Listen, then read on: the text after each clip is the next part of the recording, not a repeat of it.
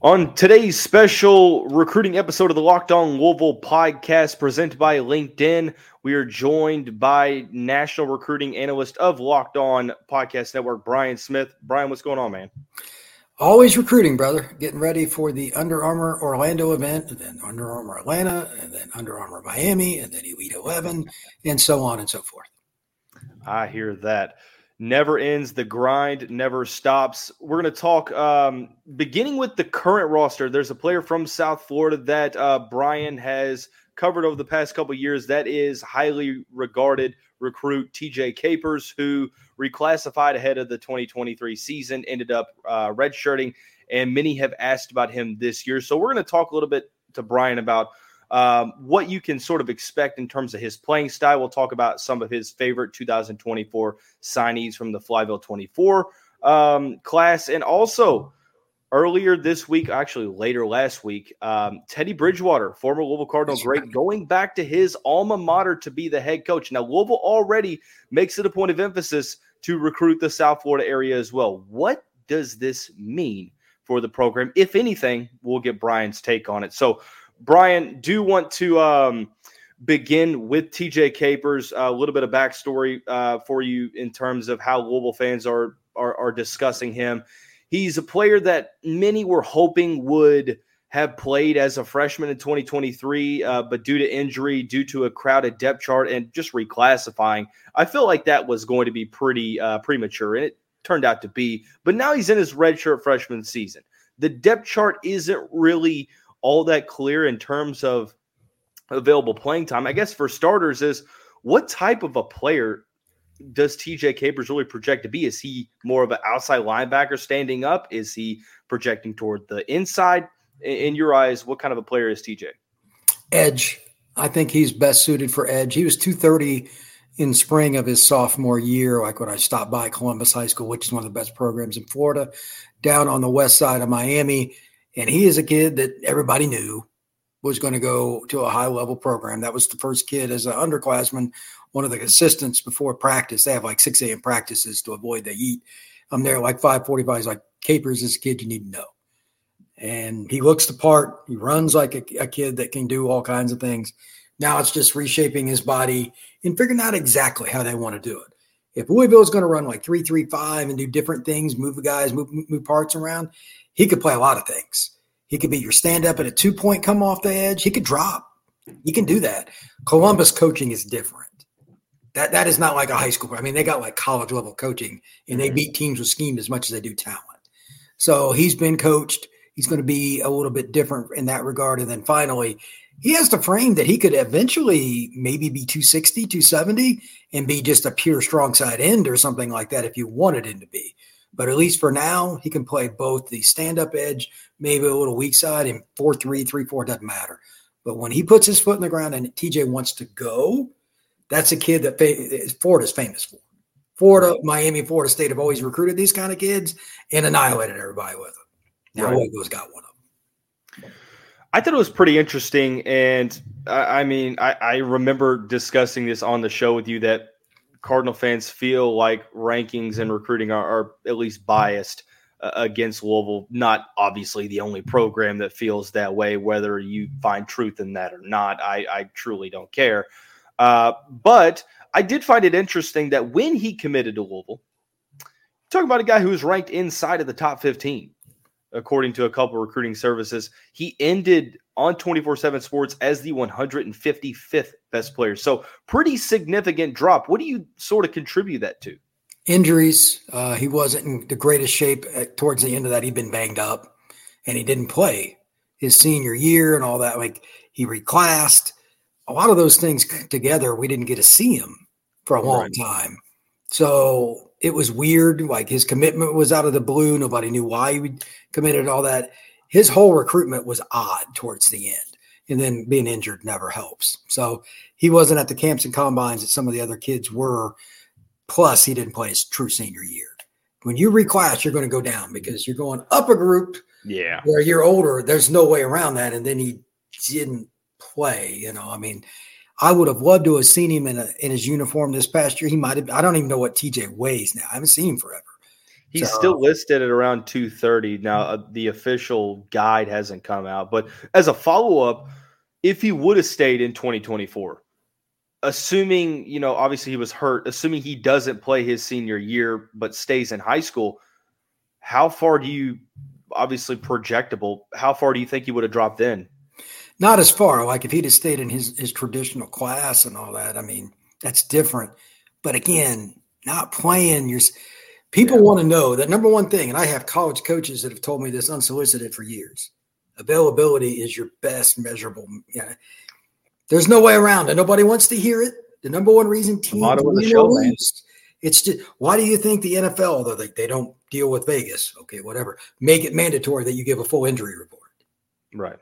It's you know we don't know what TJ's situation completely is. I can't remember I, that one of the coaches at Columbus had told me what was wrong. I forget, but he's not played. So now I'm curious to talk to you later this spring. Okay, what did he do in spring ball? Right. Did he participate or was he on the bike? Right. You know, was he putting pads on or was he just going through some drills and not non-contact? He needs to physically be engaged. Mm-hmm. Because I'm telling you, he's got the physical tools to be a Sunday player one day but you gotta you you can only go so long without playing, and then you're going to to restart. So he he needs to hit. He needs to be a guy that's figured out what spot exactly. And again, I don't know what Louisville is going to try to use him as. My guess is they'll move him around. He's a smart kid. He'll figure that out. Can't teach edge though, man. Right. Guys that are 6'2", 230, 240, they can run. You can't have enough of them. So I'm sure Louisville's just as curious, if not more, than I am to see what he can do. That's true. And Ron English usually runs uh, a base four-two-five defensive package. Um, so a lot of people sort of projected him to be the Leo, so to speak, which is the you know the stand-up outside linebacker in their defense. For you, is is there a, a, player or or former player that you've scouted or, or you remember from college or NFL that you hmm. think you could compare the skill set to to sort of give the audience a little bit of an idea of maybe the maybe the type of skill set we're getting in a guy like Capers? Yeah, this would go back a ways, but one of my favorite players growing up, another Florida, Floridian, although North Florida, is a kid that actually didn't play that far away in the NFL from where you are. And that's Reinard Wilson that played at Florida State in the mid 90s. He's from Lake City, Columbia. He was 6'2, 215 coming out of high school, left FSU at 255. He played edge and just killed people. He was like the 14th pick in the draft, but he could drop and do different things. 6'2, 6'3 guys with big legs, but they can break down their knee benders and they can change direction and, and chase down a 175 pound scat back. Right. You cannot, that's God given. Mm-hmm. I don't care how much coaching you have or not. Either you can stop and change direction at that weight or you cannot. Those kinds of athletes. And there's a million others, you know, that Florida is just infamous for the number, you know, the freak, Jevon Kearse, about as freaky as it gets. Guys like that that stop and start. TJ right. has some of that, but he's a little more powerful than some of them at this stage, a little bit bigger. Mm-hmm. The only thing they really need to know is that he's not going to be physically overmatched at the Power Five level, even though he's young. He will be a kid that will contribute in some way this year, barring injury. Right. Ron is it's up. Ron makes a lot of money. It's up to him to figure out where do I put this kid to get him to make make this happen for him. Yeah, and I'm very intrigued to see, like you, what um, sort of the role is assigned to him. And right. the 2024 class, when he committed, I mean, it seemed like it was going to compete with the 2023 class. Obviously, maybe not the uh, connection to St. John Bosco, but you know, going down into Florida, maybe having some of the uh, more highly touted recruits. But overall, it was a smaller class. Um, not a ton of overall star power, but still some players that um, a, a, couple analysts a couple analysts view as hidden gems. We're going to talk about um, that class specifically, some of Brian's favorite prospects in the Flyville 24 class here momentarily after we talk about our friends over at Game Time. Game Time is the fast and easy way to buy tickets for all the sports, music, comedy, and theater events near you. Um, for me, the main appalls to game time, you have the last minute tickets, flash deals, zone deals, views from your seat, and more.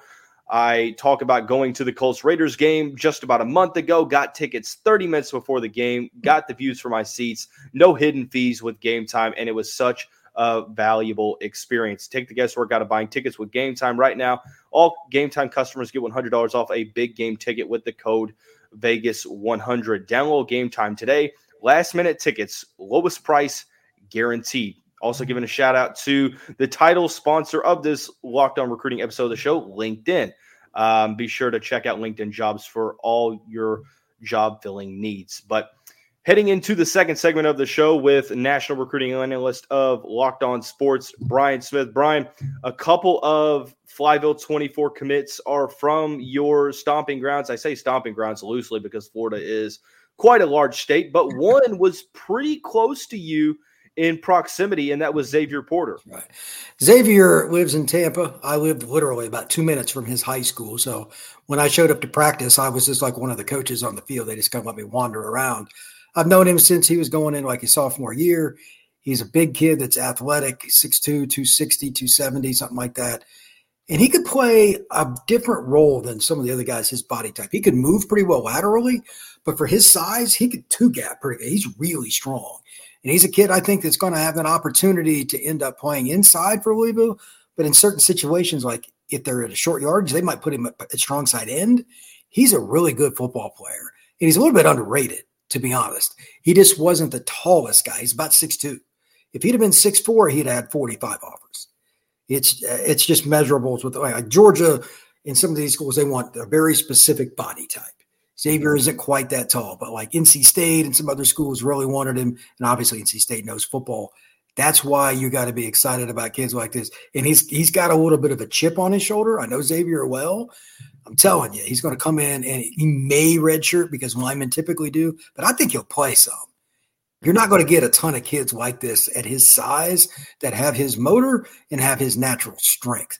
I think he's probably best suited to play three tech if they're going to run a four two five, but he can play one tech as well. And in a year or so, he'll definitely be able to. A year in the weight room in college yeah. huge for D lineman. Mm-hmm. Second year, I think he can play a lot more one tech, but not many guys are going to be naturally as strong as him. And he, he even likes playing one tech. That is rare. Most guys hate it because you get double teamed all the time.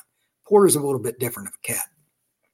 Another player that um, you you know decently well is Jimmy Williams, offensive lineman from um, the Heritage. Yeah, yeah how, how, there's so many. Well, there four um, players from the state of Florida. Talk about what Jimmy could bring to the program. He's a kid could play guard or tackle. American Heritage is one of the top programs in the United States. It's from the Fort Lauderdale area. Elite, elite, elite program. And he's their best lineman coming out this year. He was the mainstay up front for them. I think he'll end up playing right tackle in college, but he could be left tackle. We'll see. He's 280, 290, can move laterally pretty well, can pass set. Most importantly for him, though, he's from Broward County. Broward is elite talent. Mm-hmm. There are schools there that go below 500 that have multiple Power Five kids. Right. It's that talented.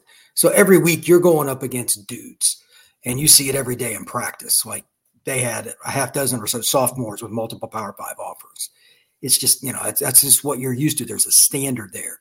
I think that you're going to see him compete for playing time after a redshirt year. Again, lineman, we'll see, but he's a kid that you got to be happy about getting. You can't get enough offensive linemen that are athletic that can pass protect, especially in today's world with Brohm running a very pro style offense. You need linemen, man. That's going to be the difference. Not going to be the skill guys. Brohm will figure that out. It's going to be the linemen up front to keep the quarterback upright to get the ball to the skill players. Jimmy's a very important recruit for the Cardinals. You mentioned to me pre podcast um, one player in specific that is the caliber of recruit that could ultimately contribute into taking your program to the next level. Running back Isaac Brown, who um, you know Cardinal fans are really excited about um, one of the quickest players in the recruiting class. But not only that, but I think he actually tested last week and was like one of, if not the fastest guy on the team. Um, how did, why didn't he stay in the state? How did the in state teams let him go? Was he, I, I know, you know, he's ranked 300 ish, but still, it seems like a player that almost is too good to leave the Sunshine State. Well, I mean, part of that's recruiting. Uh, South Florida kids do their own thing, man. Right. I always tell people that are not from down here or haven't lived here, South Florida is its own continent. Uh, it's not really even a part of Florida. It's its own deal. Um, he lived in Homestead, which is actually south of Miami. Any further south, you're in the water. So he's he's out in the sticks, and he's a kid at a program that's always got a couple of guys, and they always have track kids. I don't know what it is about Homestead, but they always do. And he is shot out of a cannon slot, running back, wildcat, punt returner, kick returner, put him at receiver, does not matter.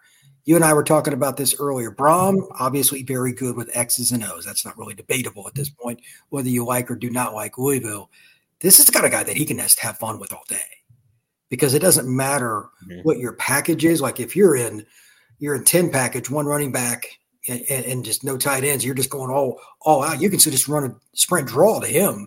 With the field spread, if that inside linebacker doesn't fill the gap correctly and make a play, he'll split the safeties and score. The most generic play in football. No coaching involved. He has that kind of speed. Right. You know what? I've never seen a coach disappointed with that. And somebody like Brohm that knows how to use the screen game, the play action, and the waggles and the, and the jet fake, fakes, all that, he will make other players around him better. Because when he mm-hmm. runs jet motion, the fullback who runs is dragging the field running a 5 2 40, he's still wide open in the flat. It's 10 yards. Right. You know, that's that's how you make your offenses work. Louisville, they had a couple games this year where guys that had like two catches all year would either catch a touchdown or a key third down because Brohm can scheme it up. Now add even more talent around those guys. It's going to be a lot easier. I'm curious to see how much they put him in the slot because he's really twitchy.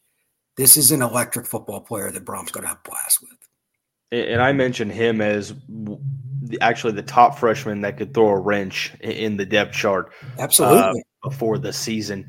A player that I, I think it's going to take maybe some time for him to see the field, but I'm intrigued by the skill set because the ranking doesn't really match up to maybe the production. That is um, linebacker Trent Carter, who's also from from the state up in Jacksonville. He plays at Bolles, which is a boarding school, and they are one of the most annoying teams in the country to play because a they're so well coached, and b they do not care who you are; they're going to do it their way. They'll run single wing. They'll do all kinds of different things that are annoying but their guys are always physical and downhill. Linebackers are always good. They got a kid NC State, etc. All of them are good. When he comes in, if he does not play right away on special teams, I will be floored. This is a kid that will be mentally dialed in. You don't go to Bolles and be a normal kid. Like that's an elite academic deal too. He's going to be a kid not worried about him going to class. Okay, you're not going to worry about him studying the playbook, and he'll be a tackling machine. Right. That program is tremendous and has been forever. I would be surprised if he's not starting for Louisville before his end of his sophomore year because he'll pick up everything. Yeah, that's that's what Bolles kids always do. It's pretty interesting into sophomore year. I mean, Louisville is very veteran led at the position right now. TJ Quinn and Jaylin Alderman, uh, believe, have one more year left, and then it at this point it's probably Stanquan Clark's job next year anyway, with how well he played as a freshman. But the last 2024 signing I want to talk about is a player that you also discussed uh, pre-podcast. That's probably the highest rated commit in the class, wide receiver JoJo Stone. I've known him since he was a freshman in high school. He was what C1N, that is Cam Newton seven on seven group, where like he flies kids in just for practice out of state for 15U. Like it's it's all in money wise. Cam's a little different guy, obviously. And he's always been a dude. He's always been ahead physically. When he was a sophomore, he looked like he was 20 years old because he put in seven days a week, never took days off weight room, training, and everything. And he's been recruited by everybody. He was committed to LSU at one point, but he had offers from just about the entire SEC, et cetera, before his senior year. He's going to play early. Right. Now the question is, how do they line up and where do they put him? I think he could play all three, a boundary slot or outside. Really kind of depends on the following question to you, Dalton. Where does Louisville need the most help? Is it boundary? Is it slot? Or is it to the field to the flanker spot? That's the big question. This year it's going to be interesting because Caullin Lacy, the transfer they got from from South Alabama, is probably projecting to be wide receiver one for the Cardinals. And one really trademark of a Brohm offense is he takes a slot receiver, throws him in a couple of different packages, like he did with Rondale Moore, and lets all hell break loose. So uh, they also got Ja'Corey Brooks from Alabama, who there there's some hype around there, and really outside of those two, and maybe Chris Bell, who's a six-two boundary receiver it's up in the air at, at this point. You know, the the two deep. There's a couple of former transfers that are in the mix, but at this point, it, it's kind of um, up to interpretation at that point. Well, I can tell you that Stone won't be outworked. Smart kid, and he just loves football. He, he's a kid that's nerdy football, if you, if you know what I mean. Like he will study the playbook and everything else. He just wants to consume. So he'll play earlier than most kids just on that. And then again, like when he walks up and he shakes your hand, like he, he's put together. You can tell he spent time in the weight room. He's not a normal prep football player going on up another level. It looks like he's been in college for a few years. Is there any issue? I know that he's had sort of, um, you know, seasons get plagued by the injury bug. Is that going to be sort of a lingering issue? Because I know some of those things can kind of uh, waver in the future. Are you worried at all about the, you know, you said availability is the best ability. 100%. What are your thoughts on that regard? Well, I think if anything, he needs to cut back. Like right. sometimes he would go out at seven days a week. Yeah. Sometimes your body just needs to sit there and watch Game of Thrones or whatever it is you do in your off time. like he he literally didn't take days off. It was just yeah. he was always had videos up. I'm like, dude, you know, it's it's Sunday afternoon. Let's let's chill for a minute. But he right. he was that guy. So Louisville has a professional staff that makes a lot of money. Right. He'll figure that stuff out. But he also is the kind of guy that will lay out for a ball, etc. He's got to learn when to go for it, when not. You know, it's just part of maturity. But he's he's going to work himself into a position at some point at Louisville to be a key player. Definitely love to hear that transitioning a little bit over into the 2025 and beyond uh, 2025 class and beyond i should say um, portal recruiting has sort of wrapped up for the time being until spring starts didn't take long for Brohm and company to hit the road and continue high school recruiting. They were down in South Florida um, last week visiting a couple of key prospects. Seems like all signs are pointing to the Brohms wanting to yet again try to extend that pipeline into the Miami area etc. We'll talk about that. We'll talk about Teddy Bridgewater um, going back to his alma mater post NFL retirement and more here momentarily after we talk about our friends over at FanDuel. Happy Super Bowl week to all who celebrate from America's number one sportsbook, FanDuel. If you're like me, it's all about uh, a good game. Um, at this point, go Niners. I'm not really a big Super Bowl square person like I used to be. I think it's a very closed minded way of betting. FanDuel has really sort of alleviated those concerns and has so many ways for you to end the season with a W. Not only can you bet on who will win Super Bowl 58, but FanDuel also has who will score a touchdown, how many points will be scored, and more. Right now, join today and you'll get $200 in bonus bets if your first bet of $5 or more wins. Just visit fanduel.com slash locked on to sign up. Make every moment more with FanDuel, an official sportsbook partner of the NFL. Well, Brian, it's already the third segment. Brian Smith joining us, um, Locked On Podcast Network national recruiting analyst um, who covers not only the whole United States, but that pocket down in Florida we call the Sunshine State.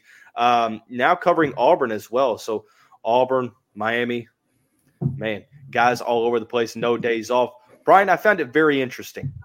Teddy Bridgewater goes back home, you mentioned pre uh, pre podcast that he was a guy that never really turned his back on his hometown. You know, was always down there. Now, um, NFL career is over, and he wastes no time. Head coach Miami Northwestern, where he came from, um, replacing Michael Lee Harris, I believe, uh, another former Louisville guy that he came to the Derby City with.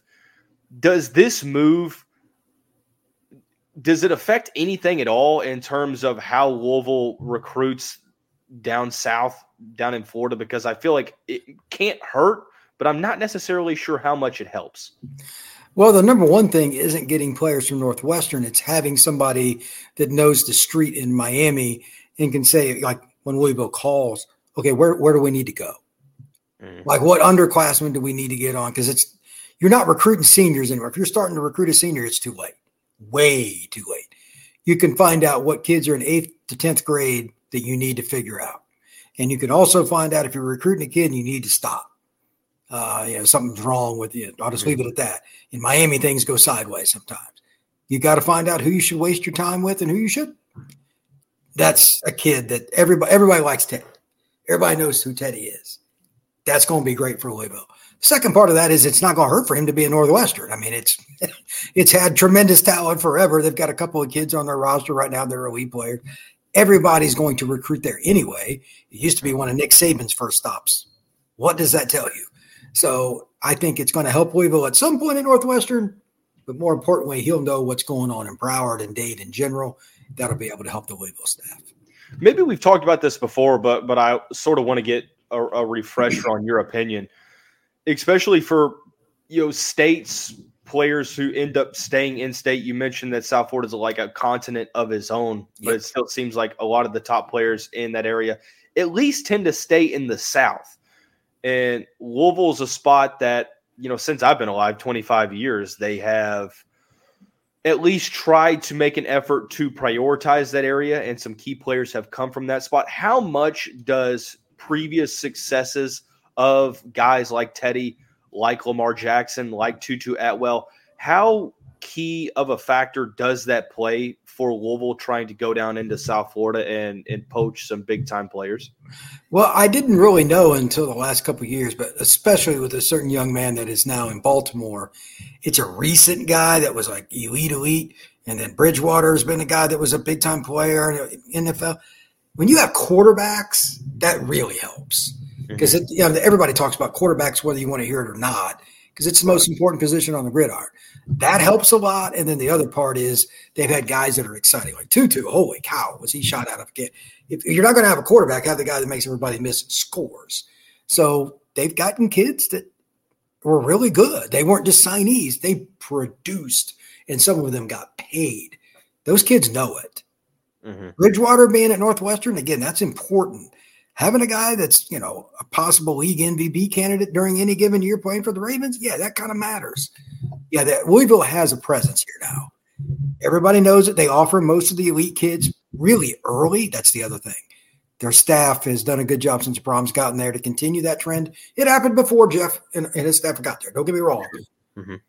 but it's continued, and that matters. They they hit all the big schools: Northwestern, Columbus, Dillard, etc they're a mainstay. They're going to get kids just on that alone. And then, by the way, we had Bridgewater, et cetera. It's not going to hurt.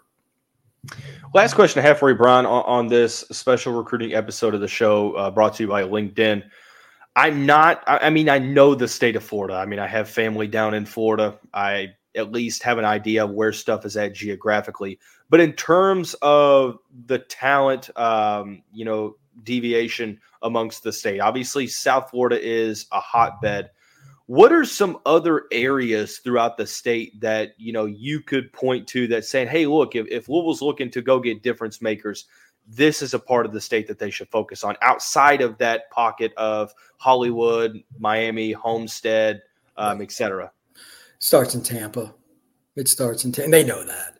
Mm-hmm. Tampa's loaded every year. There are kids corner. Like I used to joke to people that talk to me about like coach would talk to me or whatever, and I'd say from my house in Tampa, I can throw a rock in any direction and hit a Division One corner. Because mm. every school had somebody that was a track kid that was playing corner. Like I'm not trying to be like schools that would go three and six had a Power Five kid in DB. Right. It's just it's just different. Orlando's really good too, and Jacksonville's got its pockets. There's three or four really good schools there. Mandarin, He's got arguably the best receiver in the country and Jaime Ffrench, Louisville, and everybody's offered him. Yeah. But the, the key with Florida, if you're really recruited, is you got to find all the little hidden gems, and you got to, and this is where the schools don't like to hear it. You got to spend extra time driving to schools out in the middle of nowhere. Uh, just north of Orlando, between there and Gainesville, there's a handful of programs that are really good, and there's kids that are going to like UCF and kids that are going to NC State, et cetera, schools that are down. Mm-hmm. We'll go recruit some of those kids or like the Cocoa kids on the coast. There's all kinds of areas. It's not just one pocket. It's insane. So right. you're going to find it wherever you go. I would start with Tampa though. If I wasn't in the Miami, Fort Lauderdale area, it's it's loaded. Right. Well, Brohm, if you're listening to this in the small uh, instance that you are anybody else on the coaching staff, make sure you do those drives to the middle of nowhere and, and put in that work. But um, always a treat having Brian Smith on. Be sure to follow his Twitter um, or underneath in the graphic below if you're listening to this. It's at FB Scout underscore Florida on Twitter or X, whatever you want to call it. Also does work for all Canes, Auburn Daily, etc. So be sure to show him some love on social media. But that's going to wrap up this uh, LinkedIn sponsor recruiting episode of the show. Everyone have a great day. We'll see you right back here tomorrow.